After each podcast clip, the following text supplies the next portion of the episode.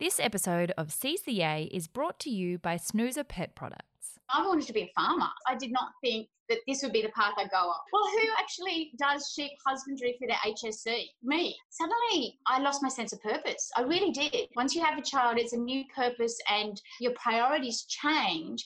But my identity with work had kind of gone. Never judge another till you've walked a mile in their shoes. Welcome to the Seize the Yay podcast. Busy and happy are not the same thing. We too rarely question what makes the heart sing. We work, then we rest, but rarely we play, and often don't realise there's more than one way. So, this is a platform to hear and explore the stories of those who found lives they adore. The good, bad, and ugly, the best and worst day will bear all the facets of seizing your yay. I'm Sarah Davidson, or Spoonful of Sarah, a lawyer turned funtrepreneur who swapped the suits and heels to co found Matcha Maiden and Matcha Milk Bar. Seize the Yay is a series of conversations on finding a life you love and exploring the self doubt, challenge, joy, and fulfillment along the way. Third episode for this fortnight, kids. It's been a busy week for the neighbourhood. Today I'm joined by a face many of you will know and love, as I have since childhood Dr. Katrina Warren, a beloved Aussie vet, along with her golden retriever Riley, who had a great stare off with Paul during the chat. You probably know Dr. Katrina from Totally Wild or Harry's Practice or even Animal Planet or Dancing with the Stars, and I'm sure she's responsible for so many people's love for animals. As the only person I know of who did sheep husbandry for their HSC, Dr. Katrina is a qualified vet but didn't take the conventional private practice pathway after university, going into the media instead. With a fashion modelling career in Japan in the mix, photos of which she has graciously shared shared with me for us to enjoy in the Facebook group. She's definitely not the first guest who ended up seizing a yay they wouldn't have imagined in a million years, but she's possibly the first guest who's openly discussed the come down and disorientation of that yay abruptly ending, pushing her to recraft her identity and start her new chapter, which she's now in the swing of and enjoying thoroughly, with Wonderdogs as a Snooza ambassador and so much more. Paul also interrupts us a few times to chat with Riley about his opinion on the beautiful Snooza beds they both have now, the woes of working from home. I hope you enjoy. Dr. Katrina, welcome to the show. Thank you so much for having me. I actually just got a text from my husband just before we started saying, I used to have the biggest crush on her. We've both been watching you for years. oh, oh that's too kind. I meet so many people, Sarah. They're like, I grew up watching you on the TV and now I have children of my own. And it makes me feel makes me feel old, but it makes me feel quite special. I, I feel like I have had an impact on people's lives back in the day. It's quite interesting. I think you absolutely have. You're yeah, such a big part of a lot of our a lot of our childhoods and a reason behind a lot of our love for animals. And it's so funny I, for all the podcast listeners, you obviously can't see the video, but uh, we both have our Goldies just in our rooms watching on Zoom as well. oh, they, are they us just the best company? Pets through this whole COVID home isolation period, I think that pets have really stepped up. And I think the research and the studies are going to show that pet owners felt less lonely and possibly a bit less overwhelmed by just having that constant companionship of their pet. You know, that unconditional love. You know, they took on our stress, but they were there for us as a rock.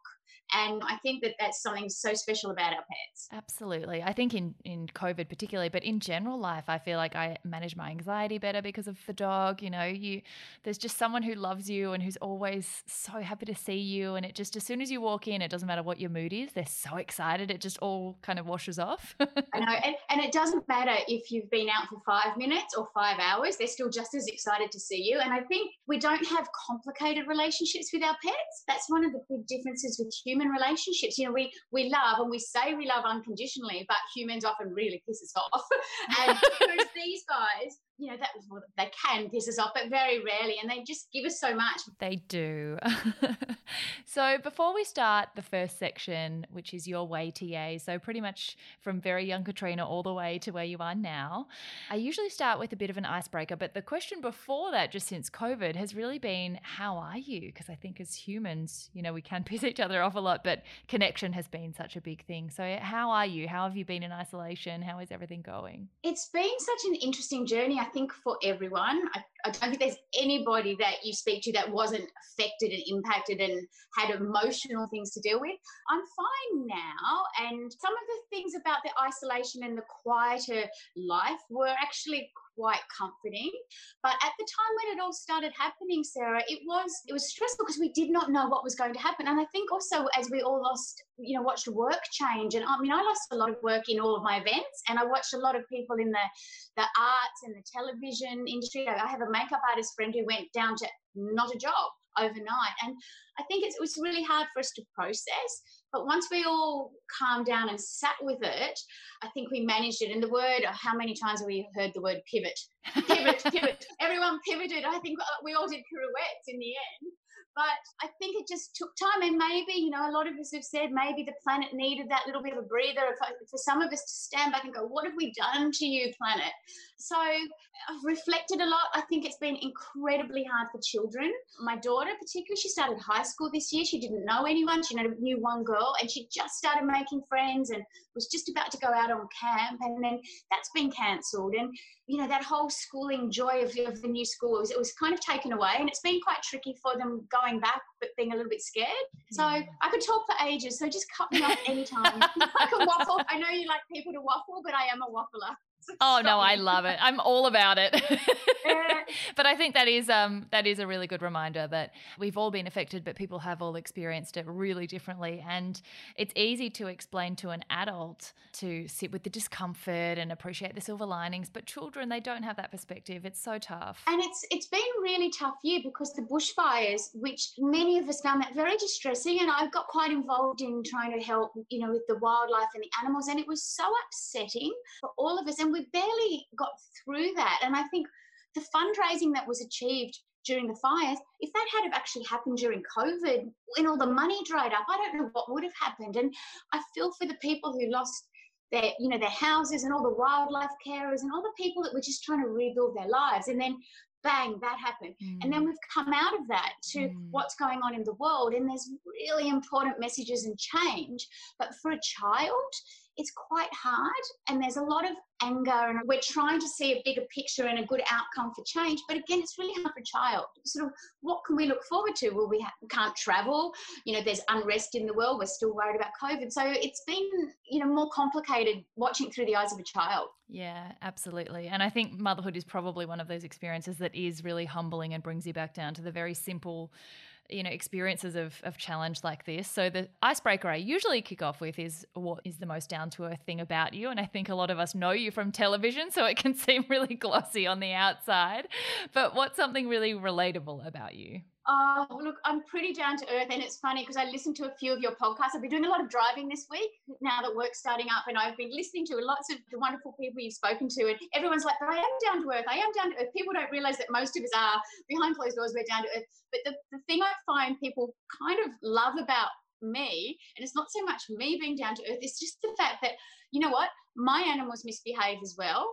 I have to pick up. People always like, your cat did that because my cat just yesterday, Let's see that bunch of flowers there? That was tipped over and water everywhere. So my cat, my animals cover me with hair. You know, we have people can't believe it when I say, oh my gosh, I had to deal with a code brown, which is the term for when there's a when there's an incident out the other end. So I think that I'm as down to earth as anyone, and so are my animals. They're not these picture perfect pets that everyone thinks that I have. I love that so much. And I think that's why I love starting with that question because people do forget that everyone's a person, everyone has codes browns in some form or another, where it's children or pets or their own experiences. and my poor daughter, this is the only thing with pets, with these pets that I have. I have the hairiest pets ever. And I don't know what made me, this is what happens. It, it's like childbirth, I think. I forgot that when I had my previous cat, it was a Maine Coon, and they're big, big cats and they're very hairy. I said, never ever getting another long haired cat. He passed away. What have I done? I've got another one. And so now, big, fluffy cat. My poor daughter sits in the car on the way to school because she's not back on public transport yet. And she spends the whole time with the hair roller complaining. and then she gets out of the car and she's all nice and tidy. And then I see it just stuck to the back of her dress, all the pet hair down her back. Oh no. it's very funny.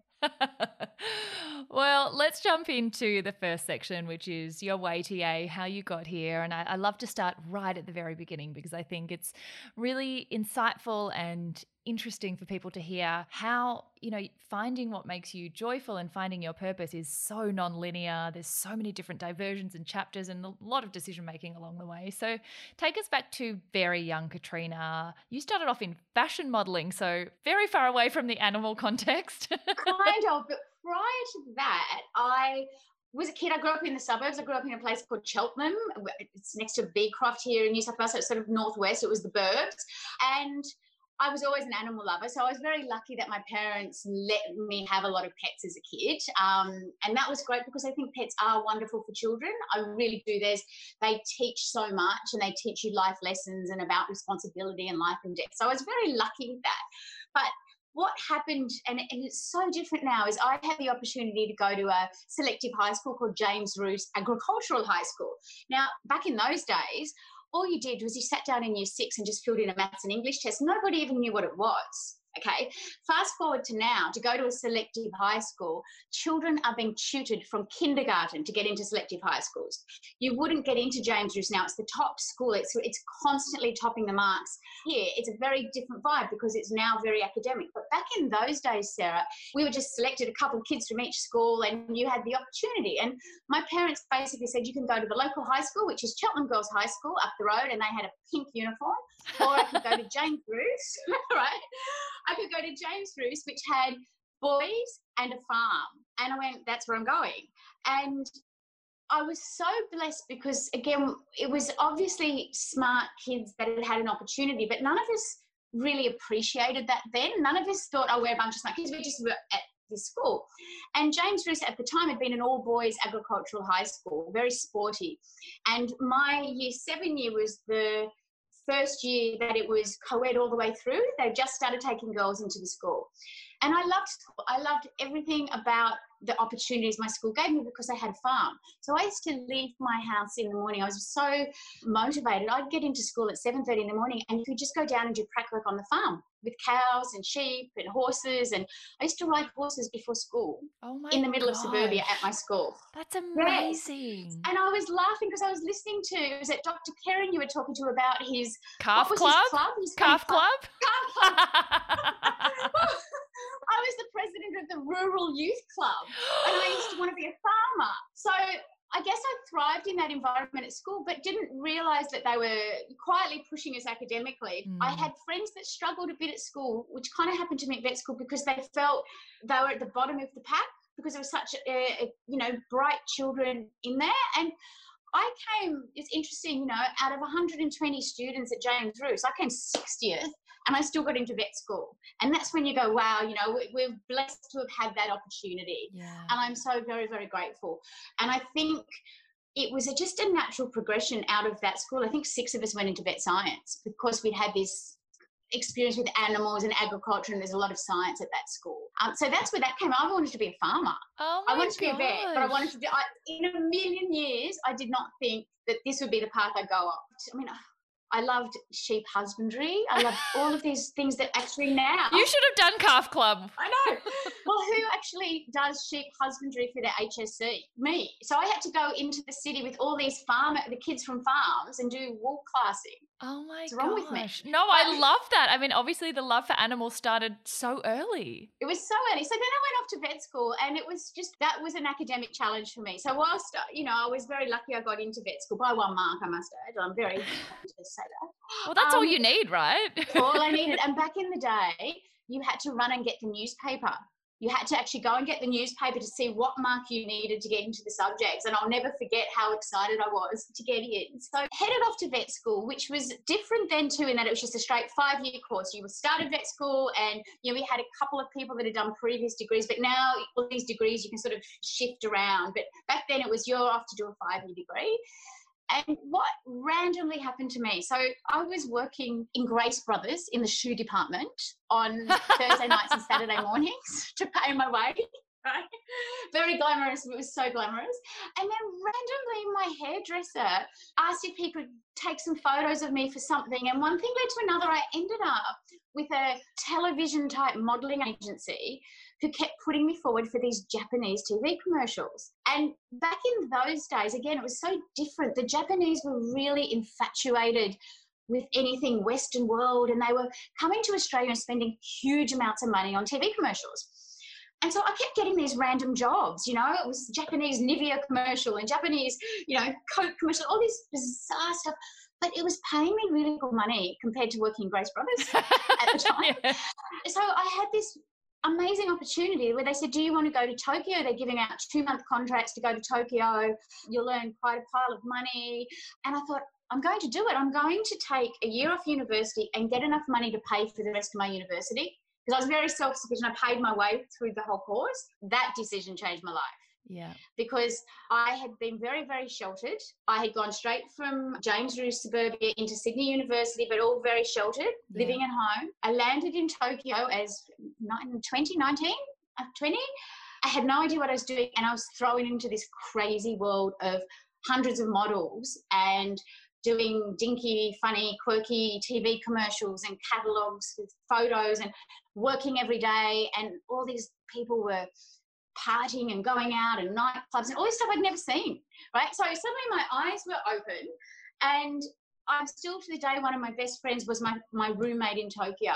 She now lives in Barcelona and she's been locked in and we've been been chatting the whole time. But she opened my eyes to the world because I then went from Tokyo to London and stayed with her. And her father was a top journalist called Philip Knightley, he was Australian. And her family embraced me and just showed me that there was this just entire world outside anything I'd experienced. And that, I don't know if it's fortunately or unfortunately, just triggered me into going, I want a different life, right? I want, a, I want a life that's fun. I want a life that's adventure. I want to learn more about the world. And I went back into university into third year, and all my friends had gone up a year, and I really struggled in that third year to settle back down. Yeah. So I did it again. I did it again. Took another year off. Took another year off, and and that's when the trouble started for me because then I then the struggle was real to go back to sitting down on my bottom to finish university. And it was the same friend's dad who said to me, You finish that degree because once you have that degree, it will show people for the rest of your life that you can commit to something. Absolutely. And he spoke the wisest words and he said, It's going to hurt and you're going to have to study, but please, you will not regret it. And I've taken those words with me and I came back. So I went traveling that year. We, I hooked up with the same friend. I went to Japan, made a pile of money, put half of it away for uni, went traveling, went London, New York, just hung out there for a while, came back, and then bang into vet school again. So it was quite a um, just that culture shock. Yeah. Yes. Oh my gosh, what a roller coaster! Because you've gone from all this fun to suddenly really studying and i had to really study really hard to get through vet science mm. it wasn't something that came naturally there was friends of mine that could just pick up that book the night before and study and came the exams i was not that student so I had to work really hard, and that's kind of where it went. So, so I'd had that taste. I was very, very lucky with the Japan thing, and that started drying up. It was only a period of time when they were paying all that money for girls like me that weren't really models. So I was an imposter model. I know people talk a lot about imposters. I was an imposter model because I'm I'm in five foot six. So as a model here, that was never going to work, and it wasn't really my thing. But I love that. I think that's such such a good lesson about the fact that you don't need to think that you're going to do something forever for it to still be a really amazing opportunity. Like there can be temporary random experiences that you just enjoy for as long as they last and then you're like, "Cool, that was a great chapter. Look what it showed you." It showed me so much about the world that I I just didn't know and just different friends and different friends from different countries and cultures and mm. but also same with the vets, you know. And I went back in, I settled much better into the year where I had to do my final two years because at the time, and it's it's different now, but we had to spend our final year out at Camden on the farm. And so back in those days, you had to do large animals and small animals. So we spent a year living out at Camden, and that was almost like starting university all over again because everyone went crazy out at college, and you, you couldn't have had a bigger contrast from going modeling in Japan and you know traveling to on the farm with your arm up 50 cows bums a day doing pregnancy testing and it's such a contrast. But that contrast is, I kind of think, why, you know, it's those jarring experiences that make you open your eyes and take you off that just autopilot circuit where you just kind of go towards something just because you don't know what else is out there. Yeah. But I think, you know, looking back at your story, I was sort of like, how did that, you know, so many people would go into five years of vet science and think, of course, I'm just going to go into practice. I was like, why did you, how did you have such a broad idea of what else you could do with it to go this complete different direction. But it's because you did. You did go off the beaten track. I did, and I realized, and it's interesting, and this is one thing that COVID I struggle with. I, am not very good at. I, I, didn't know it then, but now I realize I don't like feeling trapped. Mm. I don't like mm. feeling like I'm, I'm stuck and grounded, and and that's that was something that happened when the travel stopped here, and and it's happened a little bit to me um, as a parent as well, where you just don't have the freedom to just jump on a plane and I did a lot of work in LA and I had to pretty much stop that when I had a child and I don't mind that but I don't like feeling trapped I can't do that now. So when I finished vet science, and that was exciting, what happened in those last couple of years was I started thinking, well, maybe this actually isn't the job for me anyway. I don't, I mean, no one can see me except for you, Sarah, but I fidget a lot. I'm not great for surgery. I don't like standing still. I'm a fidgeter. I play with my hair. I rub my face. I do, you know, so doing surgery wasn't something I enjoyed. And then when we finished, everyone was scrambling for jobs as vets. Everyone was putting their CVs out. Everyone was running, getting all the jobs that they could. And I just was like, I just want to do a job I really want to do that takes what I've learned with animals. But I don't know that being in a clinic is right for me. And it took me quite a while to figure out what it wasn't. Do I want to be in television or what it was? I want to do a job I want to do. And I started doing house calls for friends that were working at a vet clinic.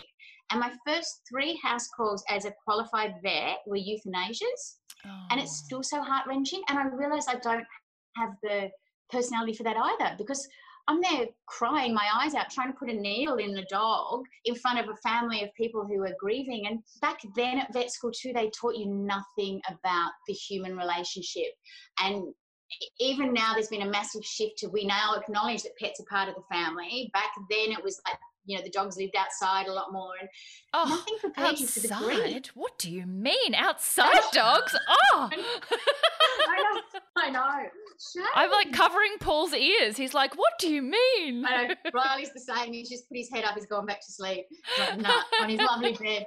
So yeah, so euthanasia, and people don't think about that with vets, and that's another whole conversation is how much of their day is euthanizing animals, which is so distressing for everybody, and it's not something that they want to do. Mm. So I struggled with that. I struggled as well. You know, I put down this big Labrador dog, and I had to get it, its body into my little car, and I was lugging this thing. I was thinking, I don't know if this is the right the right calling for me. And so then I sort of stood back for a little while. I was doing occasional house calls, and I, I remember the moment, Sarah, and I, I still doing TV commercials here a little bit, and that was keeping me afloat with money here and there. You know, you get because you get better money than anything else back then. I was in the gym and I was on the treadmill, and I remember seeing Totally Wild come up on the screen, and it was so funny because there was a presenter called Faye Delanty who I caught up with last week for coffee, and I said I saw you come up on the screen, and I thought I can do that job. I can do that job. It was all about animals, the environment, wildlife. I can even um, remember the theme song. It's like dun dun dun dun dun dun dun Like I used to watch that show so much. I think it was rated the most annoying theme song ever, but everyone remembers it. It did its job. You remember it for sure. it did, and and it was interesting at the time too because I sent my resume I mean, it sounds like that was an easy process and that was a light bulb went off. We're talking that was a nearly a year of my life going, what am I going to do? What can I do? What can I do? And I sent a resume at the same time to, um, there was a show, remember Wonderworld? Burke's Backyard did a screen test with me. A few people, you know, there was a bit of interest. But what I loved, and I only realized recently, was Totally Wild was run by a lady called Sherry Bottcher, and she was actually a pioneer. She was amazing when you look at it. It was a woman heading up a whole department in television back in those days because it was all men, it was all men, men, men. Mm. And my resume just happened to land on their desk the day that Tim Bailey it was was actually moving on to become the weatherman. He's still the weatherman, and it was just a bit of luck. And they put me on to Totally Wild purely as a researcher, with the view to maybe I could get on camera. But I, to be honest, I didn't care. I was just happy to be a researcher. But it it moved quite quickly. That's another, like, there are so many stories that come across this podcast where someone has to get the opportunity, someone has to get that role, and you just have to be in the right place at the right time. And that Yep. that's not luck necessarily. Like you've worked incredibly hard to get there, but you have to be in that position. You have to have worked to get to the point where you're even available to be made a choice. So I think, you know, opportunity has to find you working. And I, I also love the reminder that you had to sit in a year of discomfort of not knowing what direction you were going to take and if you had a job and if you didn't and a lot of people would have just gone straight into practice to to find what was comfortable and certain. But i love that you were like actually i'm willing to sit through this discomfort to wait for the position that's right for me. And that's a really hard thing to do. It was really hard because nobody around me supported the position. Nobody. yeah Nobody. So my parent, my family, nobody. Everyone was saying things like, "Well, we all want to do a job we want to do," and I was like, "No, no, but I want to do a job I want to do." Right? So, you know, and everyone was like, "You've just done this degree, and why aren't you using it?" And I was like, "Well, I'm going to use it. I'm, I'm trying. I'm trying to figure it out." But and back then, see, it's very different now too, Sarah, because there's piles of lovely, beautiful, and qualified female vets on Instagram and social media, and there's oh, back then there wasn't anything. Mm. And so we had there was Burke's Backyard. That was a lifestyle show. There was Dr. Harry had done Talk to the Animals, but there wasn't really there was a, an opportunity to create a role because television was going down that lifestyle direction, which it isn't now. It's way more about what are they called? All those shows, Master Chef and The Voice and all that. It's all kind of competition. Yeah, reality is the word. Thank you yeah so yeah, so I, I've thought about it many times, going, you know, was it hard work that got me? Was it luck? What is is definitely a combination. There was just that little moment that allowed me to take it, and even then, within what people don't realize too, even within Totally Wild. What was so fantastic then is that we learned from the ground up how television works. So we learned skills that people don't learn now because everyone just puts on their iPhone and away we go but Mm. we actually learned about how to tell a story and basically they said to me you can do a story on anything you want to do as long as we don't have to pay for it as in it needs to be either sponsored yeah. or you get yourselves you know you can travel in the crew car it was amazing But I think the other thing that's really important to pull out of your story as well is the fact that you probably now looking back, even though it was really uncomfortable at the time, and even though you haven't used the degree in the way that you thought you did, will never regret that you did sit out and finish that because it has sort of served you towards the direction that you went. And I went to a selective entry school here in Melbourne as well. And it's, there are certain ways that people assume, like I did a law degree, they're like, well, you have to use it as law. Like, why would you use it any other way? But I think it's wonderful that even years before that mentality had caught up with society, you had that view of, I don't have to use it this way. I'm going to use it the way I want to use it. And look what you've done. yes you're, you're right and i don't think about it enough i think these days too i don't know I, I think these days too people are looking for different opportunities i think and one thing i definitely wasn't driven by was fame that's one thing. I was driven by doing a job i wanted to do. Mm. and that's very different to what happens a lot now because people see people equate fame with money and lurks and perks. It came to me the the public profile came and i was very lucky to have unbelievable opportunities but i wasn't driven by having to be front and and having the accolades of being famous. It was more about actually having a really really good job of which i did. I mean gosh sarah i but there's another whole conversation in what happens when that ends because i went from totally wild to harry's practice which was prime time seven years really popular show what happens when these things end? It's like when elite athletes, when their career ends, if no one's prepared you for not having the job you love doing anymore, what happens? And it was, you know, it was a mm. really interesting time. And it also happened to me as the same time I had a, a baby and that social media was taking off and eh, the kind of world changed. You know, in the two or three years when Charlotte was a toddler and I came back out and went, right, I'm ready to work. Media had changed in such a big way. Yeah. And I think that happens increasingly to everyone in their career because the world is changing so quickly. So you take like two months off, Yes. let alone a whole maternity leave pregnancy off, and everything is completely different.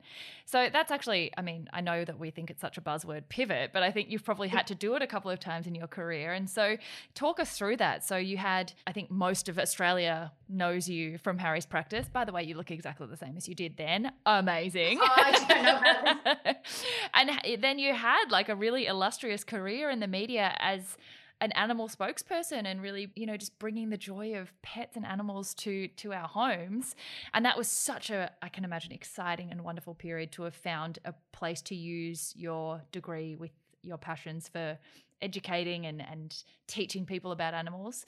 How was that period? What did it feel like? And then a big part of you know this podcast is also how you get used to defining yourself and your self-worth and value based on a particular set of circumstances. Shifting out of those roles it would have been really hard to find yourself. Yeah talk us through the the heyday to the oh, transition. well the heyday was the heyday was amazing and it was a different era in television as well. So, for example, Harry's Practice was not a sponsored TV show. Channel 7 paid to create Harry's Practice with a, a, a fantastic budget. We could travel anywhere around Australia with not, without a problem. Whereas now, television shows are sponsored and everything, the numbers are really crunched and everything is on very, very tight budgets. And that's globally shifted. So, I was very blessed. The other thing which was amazing for me was I had my border collie Toby, the wonder dog, by my side for half of our shoots. Like we travelled the country with Toby, and people to this day come up and go, "Oh my gosh, Toby was my favorite dog," and I got thrills. And you might appreciate this having a dog. I got more thrills out of him being famous yeah. than myself. Like I loved it, and I, and I was such a stage mother for the dog. So if there was an opportunity for him to be on a magazine cover, I was there. If there was an opportunity to, you know, put Toby in something, I was all over it. I absolutely loved it, and there was nothing he. There was nowhere he couldn't go. We we, we presented awards at award shows. He could sneak into hotels. we, there was a period of time when I was living in Melbourne, and I'd come up to Sydney and sometimes I'd have to go straight to a shoot. And I kid you not, Channel 7 had a driver for Toby. We had a guy oh called Robert gosh. who would meet us at the airport and take him to the hotel and check him in. It was ridiculous and it was fun. And it was what, what I learned too is I met people all across Australia from all walks of life with one thing in common was that they love their pets. Mm. And, you know, I could help them enhance the bond they shared by, you know, I, I guess I got my interest in behavior and training them because I realized sometimes just a few little tweaks in the way you manage things can actually make a really big difference to your pet's behavior. So I can't complain about that era. I was so lucky. I never took it for granted. I had opportunity. I did some fun shows in the LA as well. Yeah, on um, Animal Planet, right? That was amazing. Yeah, that, again, I was America is so huge and their pet population is, you know, gazillion times bigger than ours. And I was always like, you know, you just need to crack one thing over there and you can actually become successful and set yourself up. It was such a big audience. So I had some great, great fun in America. It was it was interesting because they what we would make here for Harry's practice, we'd just go out on a shoot with a cameraman, sound man, and producer. That same kind of shoot over there, you'd have 40 or 50 people. Yeah. so that was great. But then, as all good things end, in 2003 or four, Harry's practice finished after seven series. And I stayed around. Channel 7 kept me on a contract for a year or two doing other bits and pieces.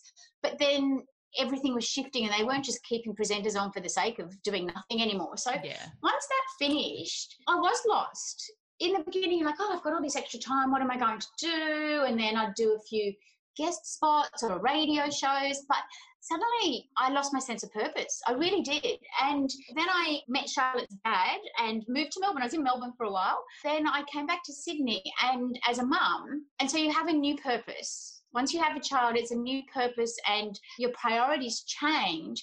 But my identity with work had kind of gone and it has taken me, it's really only been, I think, this last year or two, I feel like I'm coming back. And I've had to, because we all have to create a social media presence. I do a lot of work with um, I'm laughing. I, no one can see what I can see. I can just see Paul's tail wagging behind you. He's barking so loudly. I'm so sorry. I think someone's at the door. Paul, shush. Beautiful neighbourhood. While the dogs are having a little moment, a quick word from our partner in Yay, the wonderful Snooza Pets. I'm sure you're all well acquainted with our Golden Retriever Paul, who is an absolute cuddle bunny, but also a sensitive little soul, who I anticipate will have a bit of stress and anxiety as we start to spend more time out of the house. And I'm telling you, he's not the only one in our household. In researching ways we could help him through this transition to life post isolation, we discovered Snooza's top selling anti anxiety, soothing, and calming cuddler with super soft, long pile faux fur and soft raised walls around a deep sleeping area for your pet to relish the feeling of safety and security. Paul absolutely loves it, and so do we, especially for its removable and fluffy machine washable covers and refillable nature, so it's long lasting. It's available from snooza.com.au. Now I just wish they made one for humans. Sorry um, to interrupt you. Oh, okay. yeah, I can imagine it, it would be really hard to have defined yourself and your career in a particular way and then yeah. and then have to change how you see your output your productivity your value and your goals everything everything shifted and also in the middle of that too don't forget toby died my dog and then i realized that part of my identity was actually attached to my dog yeah. that i'd you know eh, that i'd spent 14 years doing all of these fun adventures and media with and suddenly he was gone. I had a toddler. I was on my own. And it was really that feeling of being trapped is quite overwhelming. And I do, I take my hat off to single parents everywhere because it is really, it can be very, very isolating when you are stuck in the house at night after night after night with a toddler who needs to go to bed. Or Charlotte was one of those kids that really would fall apart after seven o'clock at night. So mm. she would be, I'd be stuck in the house talking to myself. So I've gone from this amazing life and this social life and all the, you know, invitations. And the other interesting thing too, Sarah, is when you pull out of the spotlight, everything pulls out.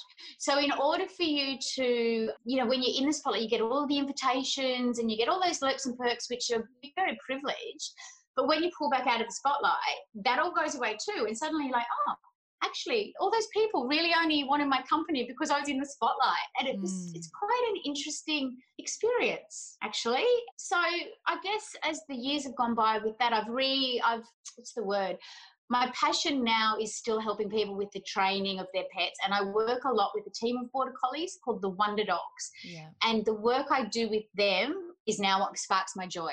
So unfortunately that was most of the events that i do with them has been taken away with the covid but that's slowly coming back. Yeah it's been the last 10 years have been interesting i have to say. I think that's a really, really good point that for many different reasons and in, in many different expressions, depending on what your career is, a lot of us do face those times where something just suddenly comes to an end and you have to refine and redefine what your joy is based on these new circumstances because the, the whole world changes. But also, no one does prepare people in television. Uh, my husband Nick was an athlete. There's a lot of sports psychology into the career, but there's none to sort of transition you out. And you kind of just get left high and dry. Like, well, what, you know, you, you can't retire at 30. Like, what are you going to do? Do you know when Harry's practice finished? Nobody was even told. We finished the series episode, you know, 32 or whatever for the year. And then the whole staff, everyone was just like, oh, well, are we coming back? Are we not coming back? It was that brutal. Mm. And then no one ever got the call that we're coming back. That's how they did it for all the staff. And you, you think that's this is people's lives. And yeah. I mean, there's countless stories of celebrities that have been in the spotlight and then when they're removed, they don't, you know, they don't know how to cope. I guess for me as well, my degree has come back into use, right? Because because I can write columns for things. I can use that credibility. So the credibility is actually what has kept me doing work. So I may not be on camera you know in the same capacity but i do a lot of work for various brands. I do a lot of work online and i still enjoy te- doing all the pet tips. Yeah. so the degree at the end of the day sarah that's actually saved me for the last 10 years when i didn't actually have that tv vehicle yeah. And isn't that again one of those things you never know when something's going to come in handy, but it's it's always like I I really feel education is always worth something even if it lays dormant for a few years, like it will never be a disservice for you to have a fallback like that because you can then pivot in whatever direction you want. And yeah. you know, I was looking at Wonder Dogs and there's a lot of online tips and courses and training and yeah. I think people forget. A friend of mine got a Goldie puppy recently and they're the cutest things in the whole entire world, but she's like it's actually really hard when you get a first you first get a new animal because they bark, they dig, they wreck everything. Like training a new animal is actually kind of hard. It takes a long time to get them to this like model who loves to just chill out like that. so, I mean, we met through Snooza Pets, which is one of the ambassadorships that you do have now. And you've been writing a lot of articles for them about pets and, and COVID and the tips for pets during isolation. I think they have a lot of mental health benefits for us as humans, but I think there'll be a bit of separation anxiety for them to experience as we go back to work. Yeah. Why are you excited about this role and, you know, what are the, some of the tips that you can share with us through Snooza? Yeah, look, eh, Snooza's been great. I work with a couple of really good brands and I really try to align myself with brands that have values similar to mine. And I try to align with Aussie brands where I can and also brands with great values. And the funny thing with Snooza, we had a great relationship then and they used to send me beds for Toby. So I have this really fond memory of Toby always having their futon bed. And years and years went by and Snooza got bought out by different people. And during the fires, I reached out to them. I did an online auction for Wires Wildlife and I reached out to Snooza and said, Would you possibly donate a bed for us to auction or some products? And they were so amazing and supportive and just right behind the Aussie spirit that we did such a great little charity thing then together that it ended up forming a beautiful relationship. So I'm, I'm pretty happy with that. What the big benefit for Riley is that I have been sent so many beautiful beds mm. that he just basically bed hops around the house. so like golden retrievers love to sleep. So he just hops from bed to bed. But now that he's older too, I have him generally and on I don't know how old Paul is. How old's Paul? He's nearly nine. Yeah. So once they hit that senior age, they they do need like an orthopedic bed. So they need the supportive base mm. for the joints. Uh, Riley's really slowing down, and he is getting. You can see the signs of arthritis, and so I have him on the one of their supportive beds. It's important for anyone that's listening to make sure that the beds are away from the drafts, elevated off the ground, and with the older dogs too. Some of them can't he, he kind of varies. There's a, there's a new one called the sofa bed that it, it's kind of doesn't have a um, a little barrier at the front, so he can just step straight into it because he's starting to struggle a little bit to step over the little barriers into bed. So he's a very lucky dog with his home comforts at the moment. Yeah. and they even have a, a, specific anxiety managing bed that they've brought out that they've sent Paul and he's he's a sensitive little sausage and I'm like he needs that. That's calming cut. It's called the calming cuddler. I have never, I don't think in my whole career seen a product that has been so popular for pets in my life. And I think there's a couple of things. A, it's a great bed. It's a really great bed. And so it's got really high, snuggly walls so that dogs, a lot of the like the little dogs, like the Dachshunds and the little dogs, they can bury into it. And that's why it's called the calming, you know, calming cuddler. Um, but the fabrics are beautiful. So they're high quality fabrics and they look really nice in the house. But I mm. think the other thing, every time I've shown someone that bed, everyone says, I want one of those my daughter stole it for the first week. You know, so there's yeah, I there's want one.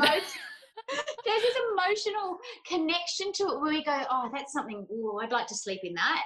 And mm. all the mm. pets just seem to gravitate to it. They're just like that looks really cozy too, and they just curl up and snuggle in. So cute. it's so cute. I've never seen. I honestly have never seen anything quite like it. it's been amazing to see the pet industry really start to innovate for pet care. You know, it's not just sort of like these are these substandard members of the family. Paul's more important. His healthcare is more expensive than mine. Like it's he's way more important. but what do you think? I think there are a lot of pet owners who are reminding themselves about pet care because they're around their animals so much more, but also people who thought it was a really good idea to get a new pet during isolation who might be struggling to sort of train them or integrate them. What are sort of your top tips or common misconceptions that you see that you'd like to remind all pet owners of at this time? So, for people with pets, the, the biggest thing I say for new pet owners is you need to just teach those puppies, and I say this to, you know, be pre COVID, they need to be comfortable to be left on their own for periods of time.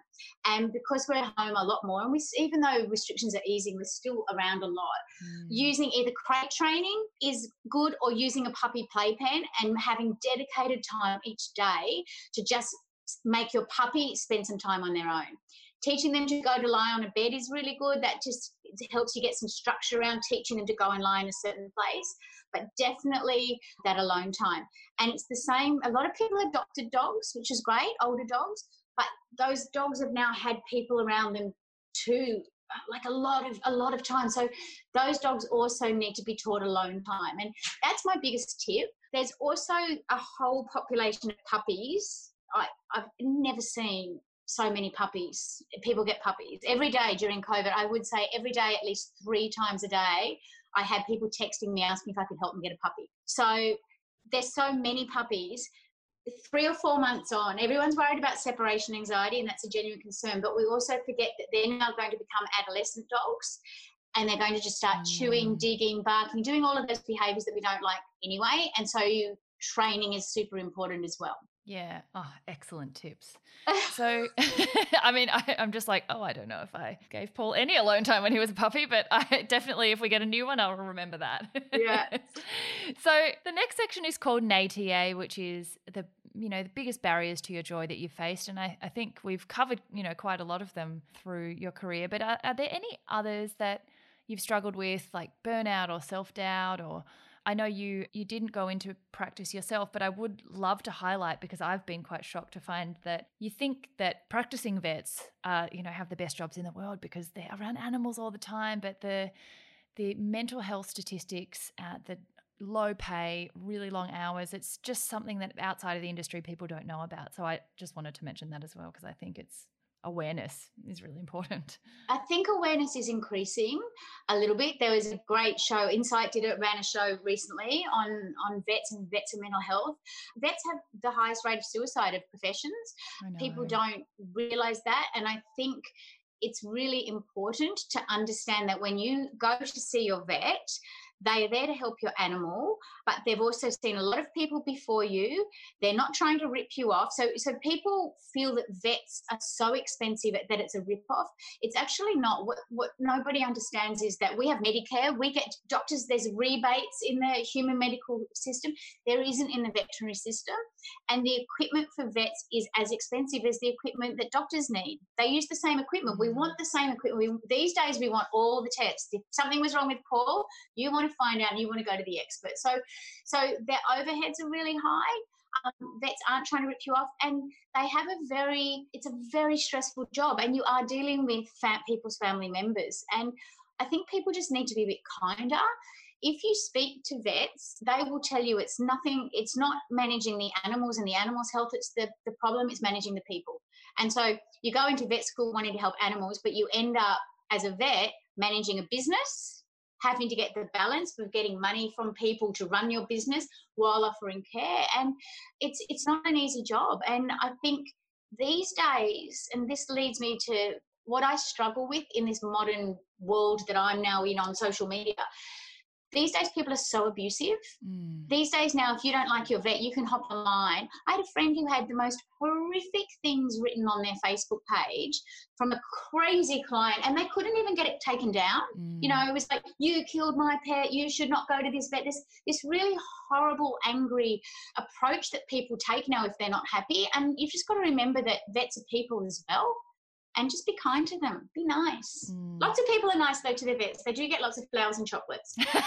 yeah. They do, but, but, but it's it's hard, and and that was leading to where I don't know why or how this generation in our world is allowing all of this abusive behavior towards people online. Mm. and it's they, on one side it's encourage you to speak up and show your voice. And then the next thing is oh let's not bully. Well i'm sorry all of those horrible comments on social media where people are shouting at you with exclamation marks and telling you you're it's all bullying. Mm. I think the digital world did for quite a while allow a level of anonymity that made people feel that they could do that without accountability. But I am very pleased to see that I think that's becoming less and less easy. I think people are being a little bit more held to account for the things that they write, being reminded that it is permanent and it, it should be. I think now a lot more things are attached to your name. So you don't get to be as anonymous. But I, I do always think that they're if you can be anything in any situation, kindness is always the best idea. I, and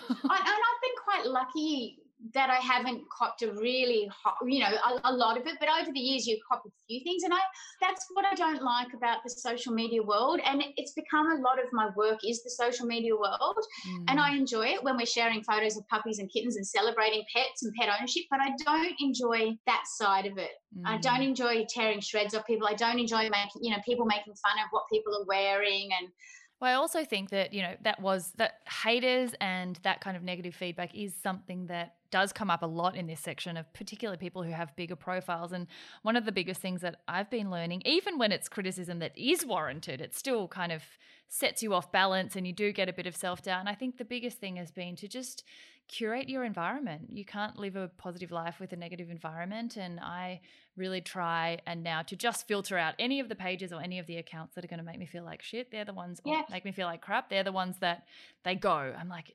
boundaries are there and you can use them to sort of create a life where you are filtering out the nays to yay and just focusing on the things that are that make you feel joyful. But it's hard. It is increasingly difficult. And that is really good advice, Sarah, because I do get I get quite upset and also sometimes I forget this is just one person. Totally. And I had a I mean, even with the bushfires, I set up, I spent, I can't tell you how long just setting up an online auction to try and raise some money for WIRES Wildlife Rescue because I was just so, it makes me teary think about it. I was just so devastated watching, as everyone was, watching what was happening. And so a girlfriend who who I've known for years, another pet person, and I decided to set up an auction. I spent like four or five days getting it because running an auction platform, getting it all set up. And then when I announced on Facebook that we were raising money for wires, I had the first 20 comments were abusing me because it was a New South Wales charity, not a Victoria. You know, I wasn't, I didn't care about animals all around the country.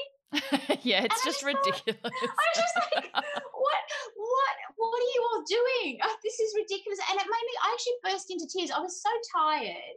And I thought, I'm so excited. I've got all these beautiful products and we had houses, we had all stuff. And then to cop that at the end of that, I just thought, well, what is it all for? Yeah. Your advice is good. I think that I need to just remove those people strictly instead of actually getting caught up in it. But I think that is, it's a reminder that it, it, the receiving end of every single comment you make is a human. And I think we forget that. We think that everyone's just a person.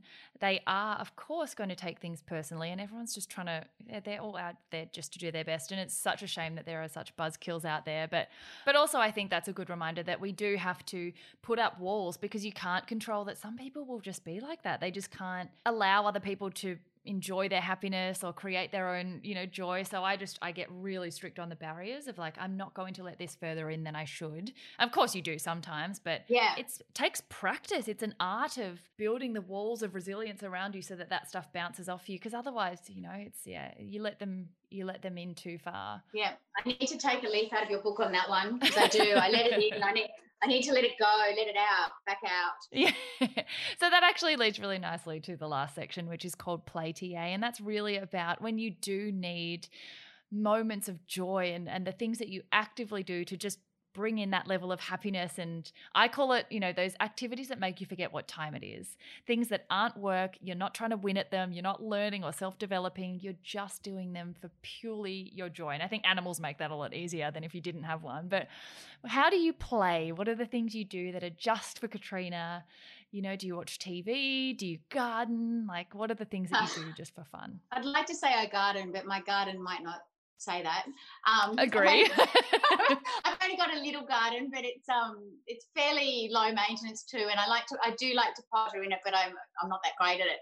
Um, look, exercise is always that that's my thing I try to do four or five times a week is either go to the gym or I used to do spin classes in the pre-COVID life. Um, they're just starting back up. I need that sweat. I'm not I'm not a calm, sit with myself person. If I'm going to exercise, I need to be out and really active and sweat. Yeah. Um, definitely getting out in nature uh, is really important to me. So I haven't done a lot of it. So get just getting out, going out for walks, sitting down, like I'm living in Bondi, just sitting down and watching the ocean is really good for me and of course, yes, Netflix has been very handy during this past. what do you I, um, watch? I always find this so interesting. I just watched, and I felt like a sort of guilty pleasure. I just watched Normal People. Have you watched that? I've on, heard it's on amazing. Oh my gosh! And it's a young, beautiful love story, and I couldn't stop. I had, I kept sneaking off from my daughter. it is just such beautiful chemistry, and it is just yeah, the ultimate love story that you're just getting engrossed into and you want to know what's going to happen and you end up in tears at the end. So it was beautiful. That was the last thing I've watched. I watch a variety of things. I've been trying to watch kind of uplifting with all the news. I've been trying to watch things that lift me up, don't scare me or freak me out because I, I often go down the kind of true crime Always. series and it's not always great for my sleep. it's weird though. I'm so like yay focused and joy and happy and connection and like humanity. And then I relax to serial killers. It's so weird. I love a bit of serial killer. We have that in common. I do. People are always really shocked. Why do you watch that? I was obsessed, always obsessed. Right back, I was obsessed with Ivan Milat. I was obsessed with everything, uh, serial killer. So I've tried to stop watching some of those darker things. They are a little dark, and then you start, you know, you start thinking terrible. Yeah. I watched the, the Madeleine McCann doco, and then you think everyone's going to, your child's going to disappear, and everyone's horrible. So I did also watch um, the Michelle Obama doco last Oh, week. That's a great that one too. I, I miss having her around at the moment. She's a legend. She's an amazing woman. so, second last question, just to finish up. What are three interesting things about you that don't normally come up in conversation? Don't know how interesting they are or how interesting I am, but I posted on my Instagram yesterday and it reminded me that everyone never believed me. All my career through Totally Wild and Harry's practice, and I pulled up this 90s doozy of a 90s photo. I actually have a natural, massive natural white streak in my hair, and everyone thought for years, everyone right through school, everything, everyone just thought I dyed it my whole entire life. So, but this whole patch here has no pigment, so it's a big white stripe. And I was always called skunk or Morticia or all these names. the witch uh, right through school. But when I did TV, and it just made me laugh when I put this pick up yesterday because they gave me this 90s hairdo on top and it was all swirled up. And there's all these comments in there about, you know, nice streaks and stuff, but that's natural. And I ended up dyeing it probably 12 or 15 years ago because I just got so sick of people thinking I was dying at my whole life. Oh my It god. was so bizarre. That's Yeah. such an interesting one. It was so strange. So I just got sick, and then people started saying, "Oh gosh, you're going grey on one side," and because it was super, super white. Um, and I didn't dye it for a long time because I had a bad experience in Japan where they put color in it and it went Oh. orange. Oh yeah. But it's actually so it's coloured fine. So that that'd be one. Another. I don't know. Again, I don't know if these are interesting. They're so I have this interesting. I have this weird ability, and I've met one other person who has the same thing. You can plonk me in a field anywhere in the world that has clover, and I find dozens of four leaf clovers, wherever, anywhere. wow. Yeah, so right back to school, I used to, you know, walk through the school farm, and then I, every day I'd be four leaf clovers, and then I'd go somewhere else, and I, so maybe that's my luck. That's Maybe that's why you're my lucky amazing. streak. It's even cooler that you actually know that. Like you ah. must have been in fields enough times to actually have realized that it's a thing. It's a thing. it's a really weird thing. And I've met so many people who said they've never ever found a four leaf clover. yeah. Have you found four leaf clover? I think I've probably found one. I've definitely found like one or two. Yeah. But I wouldn't say I've got like a magical field power. No, it's really strange. It's amazing. And they just pop out. I don't know. There must be something where I can just see the difference. And I've got another girlfriend who has the same. I wouldn't call it a gift, skill. it's just. Um, and then. Oh, look, I was actually, my third thing, I would have thought the fact that I did sheep husbandry and wool technology for my HSC, but I've already spat that out for you. Um, I don't know what else is interesting. Maybe I love fancy dress. oh, that's a good one. I've got about uh, fancy dress parties. My friends and I love a fancy dress, and I would have, I think, about 10 tubs of fancy dress outfits in my garage, oh, that's amazing. which is kind of, I don't know if that's weird or not, but, and I've got like a whole tub of scary masks, which does freak people out. But I that's just from that. fancy dress Halloweens. Yeah. See, they're so interesting. I feel like it never sounds interesting to you because you know them, but to other people, I think people forget that people they know from like they they think of you as like Harry's practice. So anything they didn't see about you on that show, they're like, well, she wouldn't go to parties because like they don't do parties in Harry's practice. But like And it's so fancy- cool. I love a fancy dress because then people, you can put, put a mask on or do something and, and you just, you take on the persona. That's why fun fancy dress. In fact, for my 50th, I did Studio 54 theme. Um, How are you really 50? fun. I don't even understand. Like, I oh my god, you have the best skin ever. don't know about that. But I can't believe I'm 50 either. I actually can't believe I'm as old as I am, but the mirror does tell me and i just have you have to embrace it because the alternative is no good i also think you're as old as you feel like age is an energy it's either bring a youthful 50 or you bring a, a weathered old tired 50 like you can choose i think it's we let age define us a lot more than we should in society it should be how you feel well, I feel like I'm still in my 20s. So there you go. That's how I behave a little too often. well, thank you so much for joining. Oh, I forgot our very last question since I love quotes so much is what's your favorite quote? The quote that I love is I love it the most only because it was the one that my grandmother used to use and used to say to me all the time. And that's why I love it. But it was that never judge another till you've walked a mile in their shoes. And she used to say that to me as a little girl and I've carried that through and I think it's really important now. I just think in this in this world that whole thing about never judging and when I listened to your podcast Harlan Coben, that author. Yeah. I loved his quotes. I loved his two quotes actually, and I wrote them down here. You bring your own weather to the picnic. Absolutely. I love that. And I love, and everyone has their own hopes and dreams. That's a beautiful one too. So I'm giving you three quotes. Two of them are stolen. but he'd be happy to share, I'm sure. Oh, absolutely. And I'll add one more to that that I was just thinking of as we were talking about age before is that never regret getting older, for it is a privilege denied to many. I think that's another one that makes me like, that is never a great regret one. getting older. Yeah. That's a beautiful one. Oh, Sarah, thank you so much for having me. Oh, thank you so much. It's been an absolute privilege. My husband is so jealous that I got to chat to you right now today. And it's been lovely to meet you. Paul has loved meeting Riley. Thank you so much for everything. And it's, yeah, been wonderful to chat. Thank you. Keep up your amazing work. Well, if any of you got new pets during ISO, I hope those tips helped you and please send me photos. I love animals so much. As always, please screenshot and share so we know who's listening and what you thought. Photos of Paul and Riley chatting away to come on socials too. Hope you're having a wonderful week and are seizing your yay.